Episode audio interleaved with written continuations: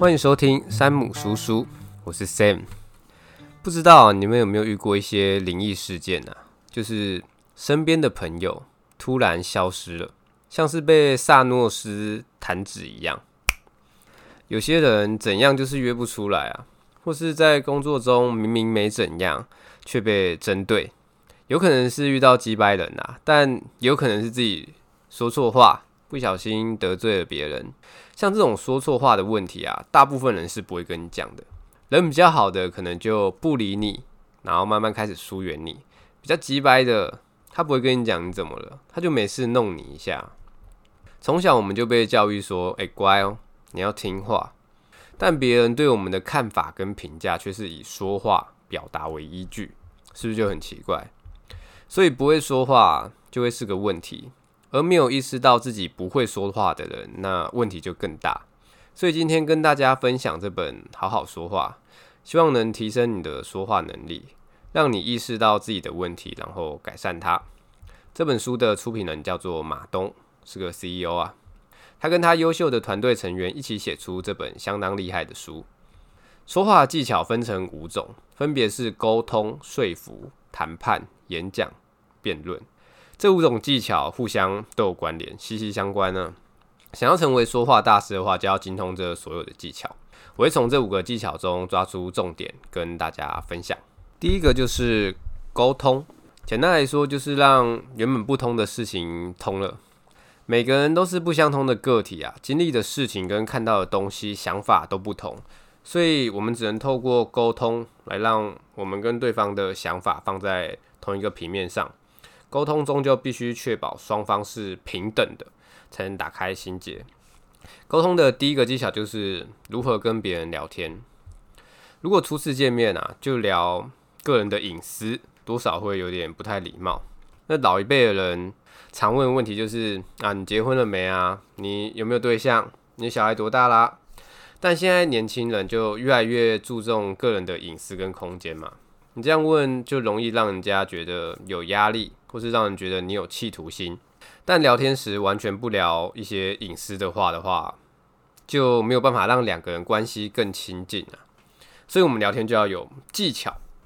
我们在聊天的时候，不要深加调查，而是要分享态度，不要给对方压力。举例来说，我想知道别人有没有小孩。如果直接问你有小孩吗？或是你打算什么时候生小孩？你小孩多大啦？这种问法就是会让对方比较有压力。那我们可以换一个问法，就是你喜欢小孩吗？哦，这年头当爸妈越来越不容易，这种问法聊起来就给对方相对压力就会比较小了啦。那再举一个例子，就是想问别人有没有买房，或者是有没有男女朋友的时候，你就可以说：诶，你觉得现在投资房子可以吗？或是诶，我觉得交往好麻烦哦，不如一个人。在聊天的过程中，我们不要炫耀自己的优点，而是要揭露自己的一些缺点，然后向对方问一些问题。例如，我最近工作好没有热忱哦，我看你感觉做得还不错诶，你是怎么对工作保有热情的？像这样子聊天就会比较自然，对方也比较可能会说出一些平常不会跟别人说的事情。总结来说，就是你想要聊八卦跟隐私啊，就不能给对方有压力。然后也不要炫耀自己，这样才能拉近关系。再就是要怎么委婉跟礼貌的拒绝别人。相信各位可能都有遇过需要被借钱的经验啦。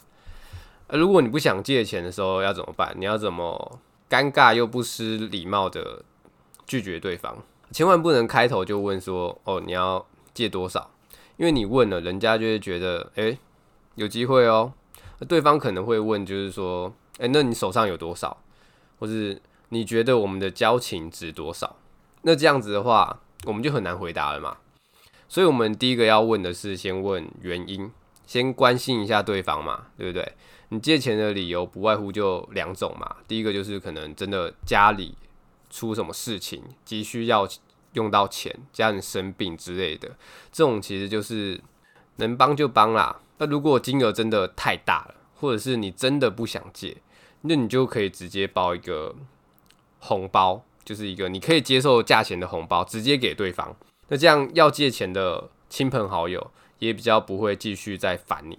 再就是第二个，借钱买车、买房之类的。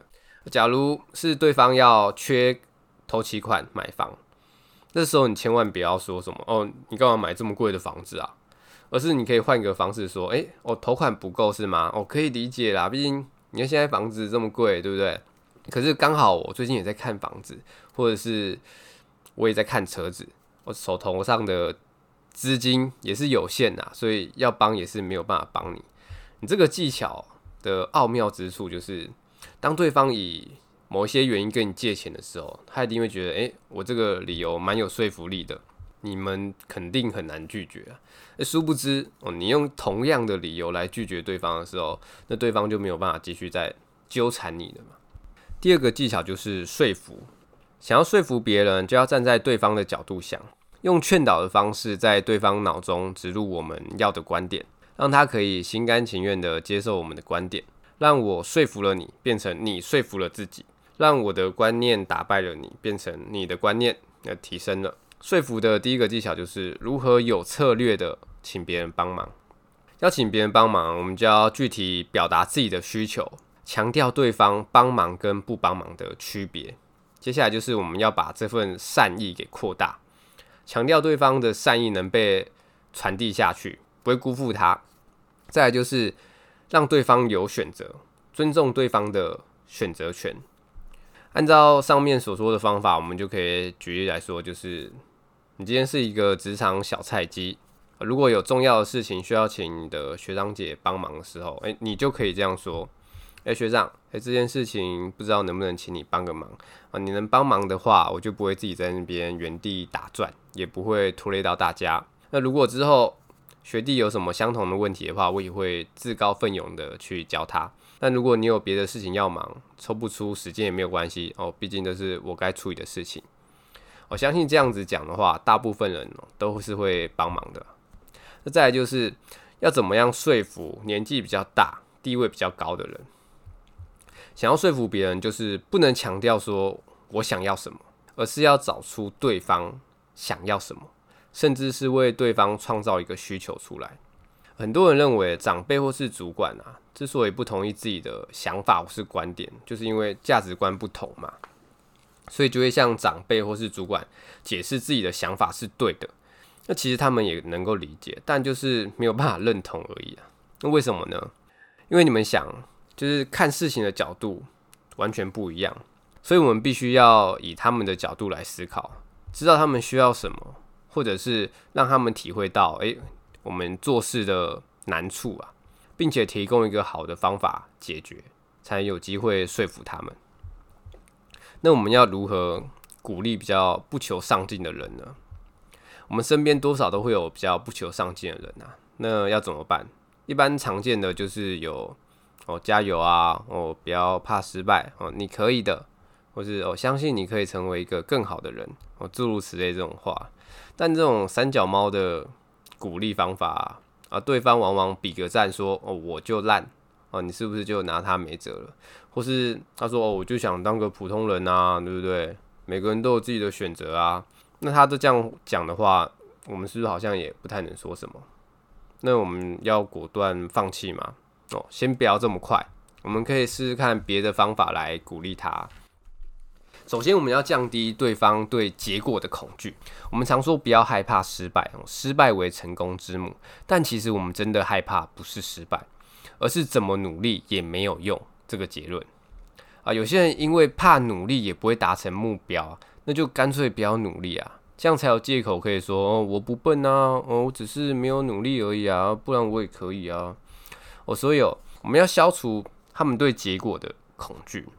啊，举例来说，那小孩如果成绩不好，我们不要跟他说：“诶，考上好的学校很重要哦，我只要努力，一定能考上好的学校。”我这样讲只会加深他的恐惧啊。他会想说：“那如果我书没念好，没考上好的学校，不就一无是处，呃，人生从此黑白了，对不对？”所以我们可以换个方式说啊，有人低就会有人垫底嘛。就算结果不如预期，那也不一定是你的问题。不要因为考不好而否定自己。你会想说，那如果这样讲的话，那小孩不就哦就很放松了，就不学习了？作者说其实不会，相反的，他可能会放下原本对努力学习的抗拒，诶，从此就不害怕学习。我有小孩的听众们觉得这个方法不错的话，你可以试试看，那效果怎么样？可以再跟大家分享。再来就是营造一个愿景，而不是下指令。如果你想要建一艘船啊，你不要找一批人来收集材料，然后指挥他们做事。你只要让他们渴望当海贼王就好了，而不是渴望大海就好了。人就是这样，你越是叫他做什么，他们就越不做什么。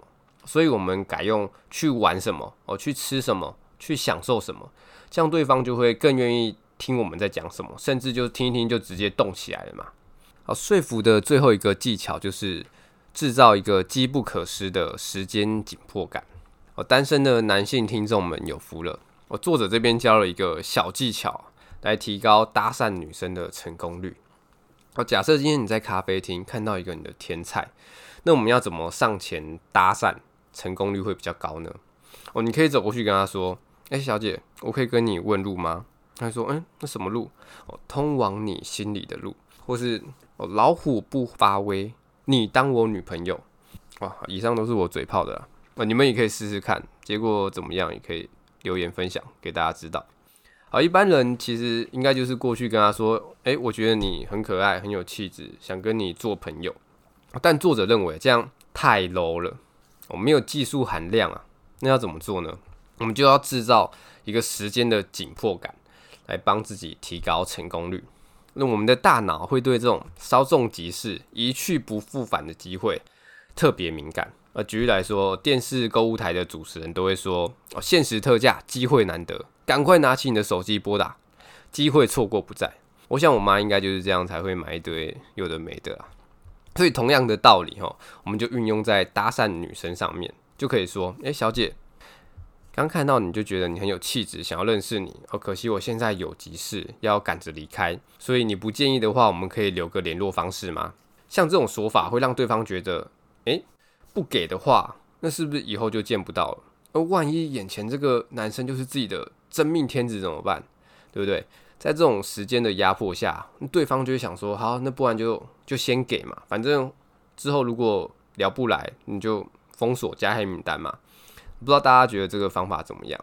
你们可以去试试看，也可以跟大家分享。像那女生也可以分享一下，如果这样子被打散，会给联络方式吗？你们也可以想一下，像这种技巧也可以运用在其他什么地方上面。第三个说话技巧就是谈判。谈判就是在一个不能忍受的僵局下，交换评价不同的事物。在谈判中，如何有效地获取对方的资讯啊，是很重要的。正所谓知己知彼，百战不殆。那我们要怎么获取呢？直接问的话，效果可能就不太好嘛。所以我们可以用一个纠正式引导的方法来帮助我们获得我们想要的一些资讯。我们人啊有一个坏习惯，就是喜欢纠正别人。我们就可以利用这一点来获取我们想要的资讯。呃，如果你想要打听别人私底下的个性啊，或是为人怎么样，如果你直接问他身边的朋友说：“诶，这个人私底下怎么样？”很有可能只会问到一些比较不重要的资讯。因为人家跟你又不熟，自然就不会想要跟你讲太多嘛，对不对？这边我不考虑是你是问很熟的朋友，因为很熟的随便问都问得出来嘛。所以纠正式引导就是要给对方一个貌似肯定的答案，来引导对方纠正我们。我假如你想打听山姆叔这个人私底下怎么样，你就可以问：诶，听了山姆叔的 Podcast，我觉得他饱读诗书，学识渊博，才高八斗，英俊潇洒。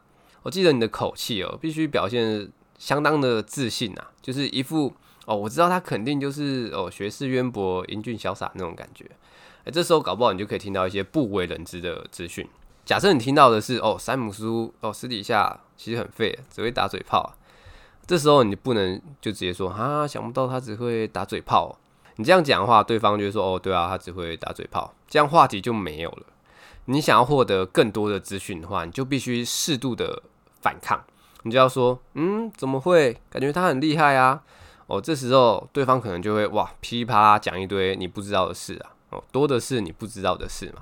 像这种适度的反抗啊，运用得好的话，就可以帮助你获得更多的资讯。这就是利用人喜欢纠正别人的纠正式引导。在谈判中啊，杀价也是一个重要的学问啊。我们可以学一个叫做翻桌的方法哦，不是一言不合就翻桌啊。这个翻桌法有三个步骤。首先，我们必须把对方拉进这个谈判桌上，在等对方上桌之后，再跟他说：“诶，有个不太友好的人，诶，也在桌上哦。”最后，等蜜桃成熟时，果断翻桌哦。这就是翻桌大法。你们是不是想说：“哦，师爷，你给翻译翻译，什么叫翻桌？翻桌就是啊，在我们杀价之前。”我们一定要充分的表现出诶自己的交易意愿，让对方觉得诶有机会可以赚到我们的钱哦，这样我们就可以在同一张桌上。接着为了避免我们双方是对立的，我们就可以树立一个共同的敌人。那怎么树立共同敌人呢？你就可以表现得出诶，我很想买这个东西啊，但是哦我的另一半如果知道我买这个东西哦，一定会很不开心哦，直接闹家庭革命。这就是树立一个共同的敌人。最后，当对方开出价格后，我们再果断翻桌，我们就可以用这个话剧式的演技啊，大喊一声“阿娘喂哦，那么贵哦”，你就说啊，真的是很可惜，你就默默的将你的皮包收起来啊。诶，这个时候，对方看到你收起了皮包，就想说，哦，干不是聊得好好的吗？他可能就会用更优惠的价格给你，或者是你也可以自己提出你想要的价格。像这种翻桌的方法，比一般那种你直接进店里就问价，然后直接杀价这个方法好太多了。像这个翻桌法的好处就是，就算最后我们开出的价格对方不能接受，诶，我们也是有退路的哦。我们就可以说哦，好啊，老板，今天我就不管我的另一半哦，就照你说的价钱哦，我就跟你买了。可以说是进可攻，退可守。最后呢，如果谈判陷入僵局的时候，那要怎么办？我们总不能一直重复同样的话来试图改变对方嘛，这样子会越来越僵。所以我们可以用两个试探的问句来找看看陷入僵局的原因。哦，第一句就是哦，我们今天就阿莎里一点啊，这件事就这样定下来好不好？这句话能让我们判断出对方的谈判意愿有多高。哦，当我们说这种话的时候，对方可能会说，嗯，啊，也不一定啊，不一定今天就要定下来嘛，就是我们可以走一步看一步这样。像这种回答，我们就能知道，可能是我们开的条件不够好，然后对方又不想要得罪我们，所以才会这样回答。或者是对方会说，嗯，可能不太行诶，我要回去跟主管报告。像这种就是他没有实际的决定权利，可能只是哦，老板派来先收集情报的先锋而已，他没有办法做主。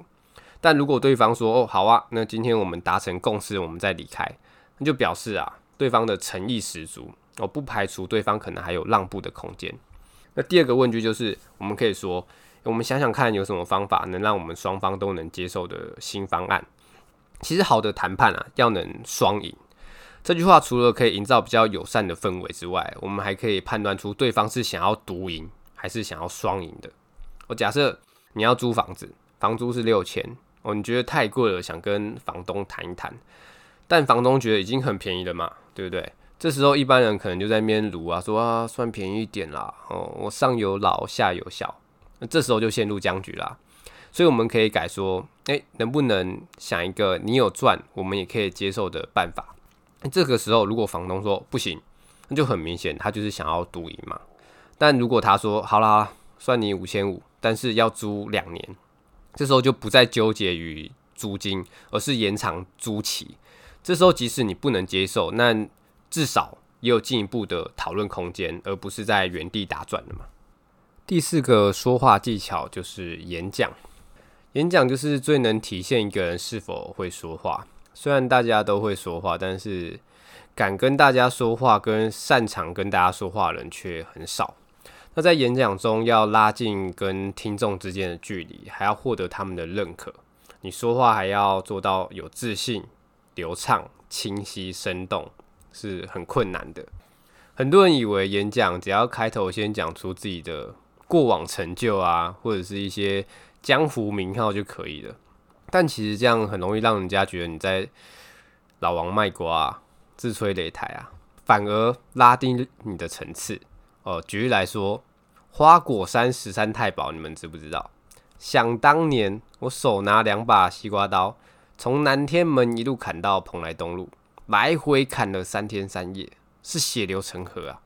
可我就是手起刀落，手起刀落，手起刀落，一眼都没有眨过。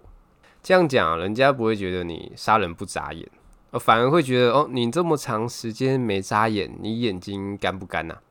除了拉低层次之外，一开头就亮出名号，这样做就会提升观众对你的期待值，让观众觉得，哎呦，这个讲师很屌哦，应该很有料哦。啊，如果这时候讲的普普通通，那观众就会很失望嘛，那个期待落差感觉很大。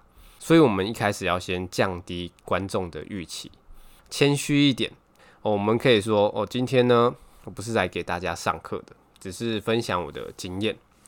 我希望分享过后能让各位学到新的知识，或省下不少的时间。哦，我其实也是啦，就是不是来给你们上课，只是抓出书中的重点跟你们分享，帮大家省下冗长的读书时间呐。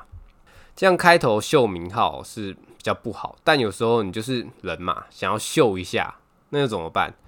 我们可以不经意的秀一下，不要这么直接嘛。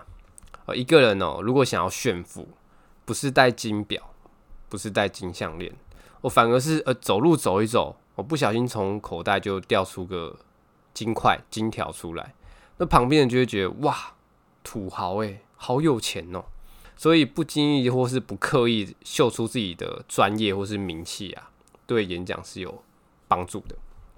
再就是啊，演讲的时候最怕就是紧张跟出错嘛。你出错就会紧张，紧张也会出错，那该怎么办呢？在演讲的时候难免会出现一些小问题啊。这些小问题其实台下的观众根本就不在意，反而是你自己越在意，就越想要解释。那你就越紧张，就越容易出错。那台下的观众也越容易把注意力放在你出错身上。所以这个时候，其实我们就顺顺的带过去就好。我们可以说，嗯，这边出了点小问题，哦，不过不重要，我们继续下一个话题，哦，这样就好了。但如果不小心犯了一个比较大的失误呢？我不小心说了一些比较失礼的话，哦，有可能会影响到你整个演讲的时候。这个时候就不能顺顺的带过，你这样顺顺带过，人家反而会觉得你很不负责任。所以遇到这种状况，就必须有诚意的道歉，然后再把话题拉回演讲上面就好了。那如果你是比较内向害羞的，你上台就会觉得很紧张嘛。那我这边就提供一个很有效的方法，告诉你，就是不要紧张。你什么？你还会紧张是吗？还是会？好，没关系。那作者这边提供了一个方法，就是比较直接，直接开门见山见山的说，诶、不好意思啊、那个，嗯，我特别害怕在人多的地方说话，嗯、我的个性比较内向，但是我还是会面对跟克服，请大家多多包涵。哦，短短这一句话，让你的劣势就没了。哦，之后如果不小心出错，人家也比较可以包容你。啊，你也比较不会那么紧张。在演讲中，我们常遇到问题就是，你以为你可以一字一句的背下演讲的内容，但你一站到台上，你脑中就一片空白啊，很多要讲的都没有讲，你就开始紧张了。所以作者这边不建议各位用背的，除了很容易忘记之外，而且你用背的就比较没有互动的感觉，感觉就像是把该念的哦念一念就完事收工。哦，所以呢，我们就要用故事来带出大纲，就是找出跟我们主题相关的故事，借由说这个故事，可以带出我们想要表达的想法。运用这个说故事的方法，可以让我们更不容易忘词，也能让我们跟台下的观众更有互动的感觉。那演讲时最主要就是要有自信嘛。那我们要怎么增加自信呢？想要增加自自信啊，我们就要练习失误。什么叫练习失误？我们一般人在练习的时候，往往就是想说，哦，我们就很顺畅的这样讲下来就好了。那如果不顺怎么办？那就再练一次嘛，反复练习，直到就没有出错，都很顺，对不对？这听起来好像没什么问题啊，很棒嘛，很认真。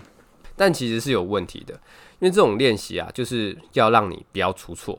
但是你上台之后，可能会因为压力啊，或是紧张，那不小心出错怎么办？你是不是就直接傻掉了？对不对？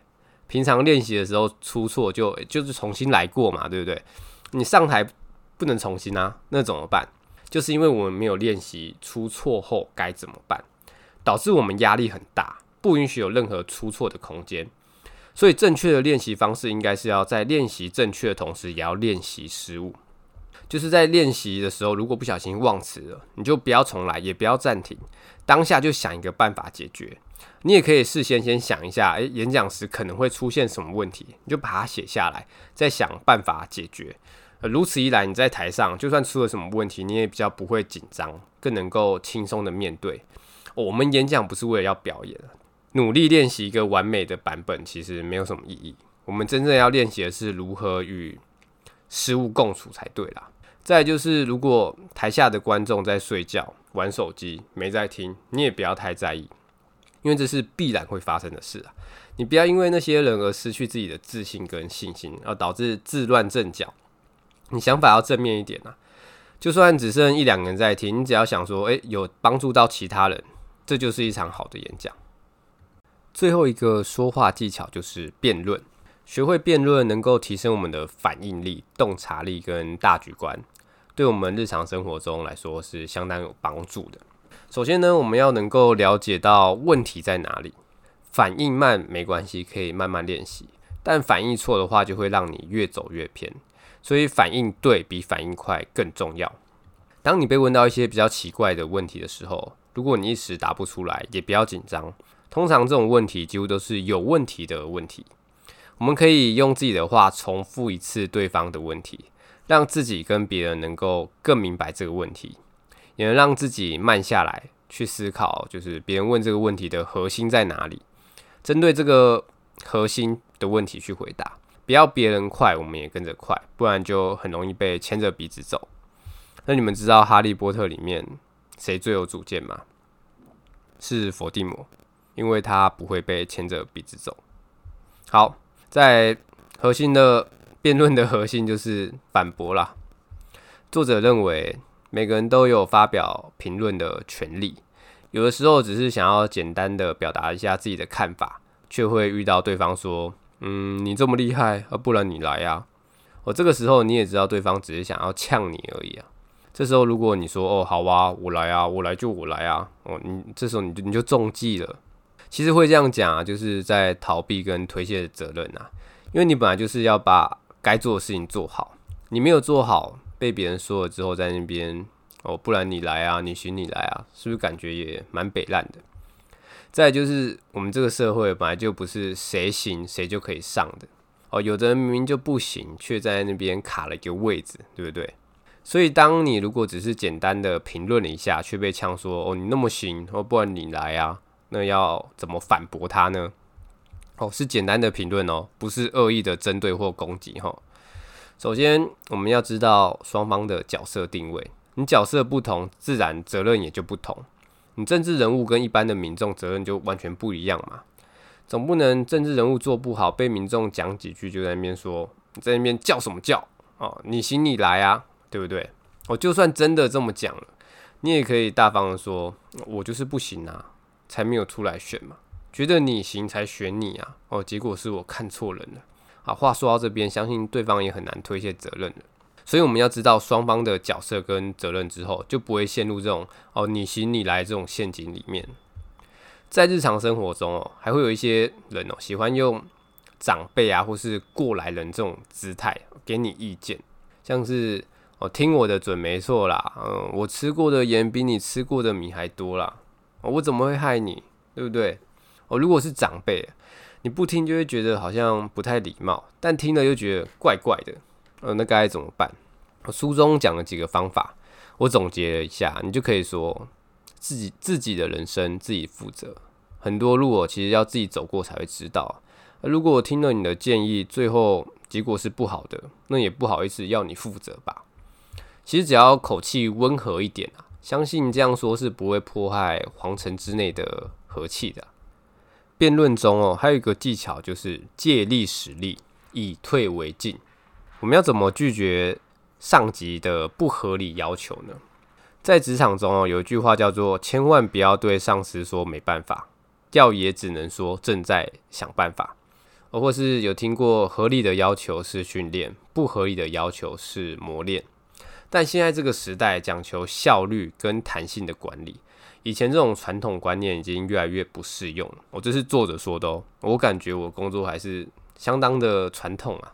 想要拒绝主管，我们就不能让主管觉得我们只是想要反抗他，而是要让他知道这件事情本来就不应该这么做。那要怎么办呢？首先，我们就是要先表示赞同跟理解他提出的方法，毕竟人家的地位比我们高嘛，看得也比我们远。那接着重头戏就来了，开始计算成本、人力啊、时间、金钱。你可以稍微夸张一点的计算，要明确让主管知道做这件事情相当的不划算，让他知道不划算之后，才有机会劝退他一波嘛。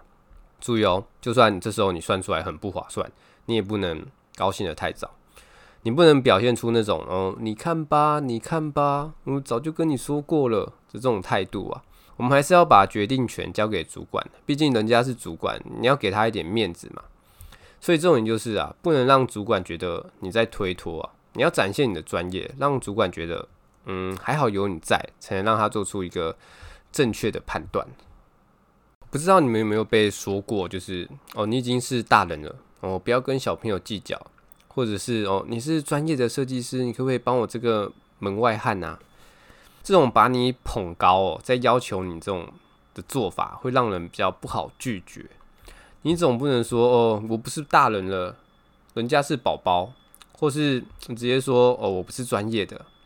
虽然这样说不会让自己有压力，但是就是会让自己的形象变得比较不好。所以，我们就要借力使力。哦，假如有人要逼你喝酒，他会说：“哦，是真男人的话，把这杯给干了。”这时候你总不能说：“哦，没有没有哦，我我是女人，我是女人。”这样就弱掉了嘛。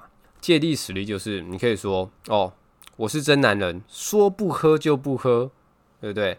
你看对方先用真男人这一点逼我们喝酒，我们反用这点散酒，哦，这样就可以顺利躲过一波啊。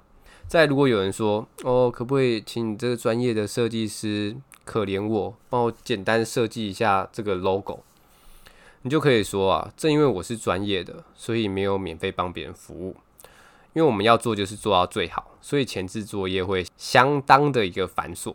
如果你资源有限，可能就要请业余的。像这种借力使力的奥妙之处，就是在于你不用贬低自己，也能拒绝别人。看完这本书之后，发现自己真的是问题很多啊。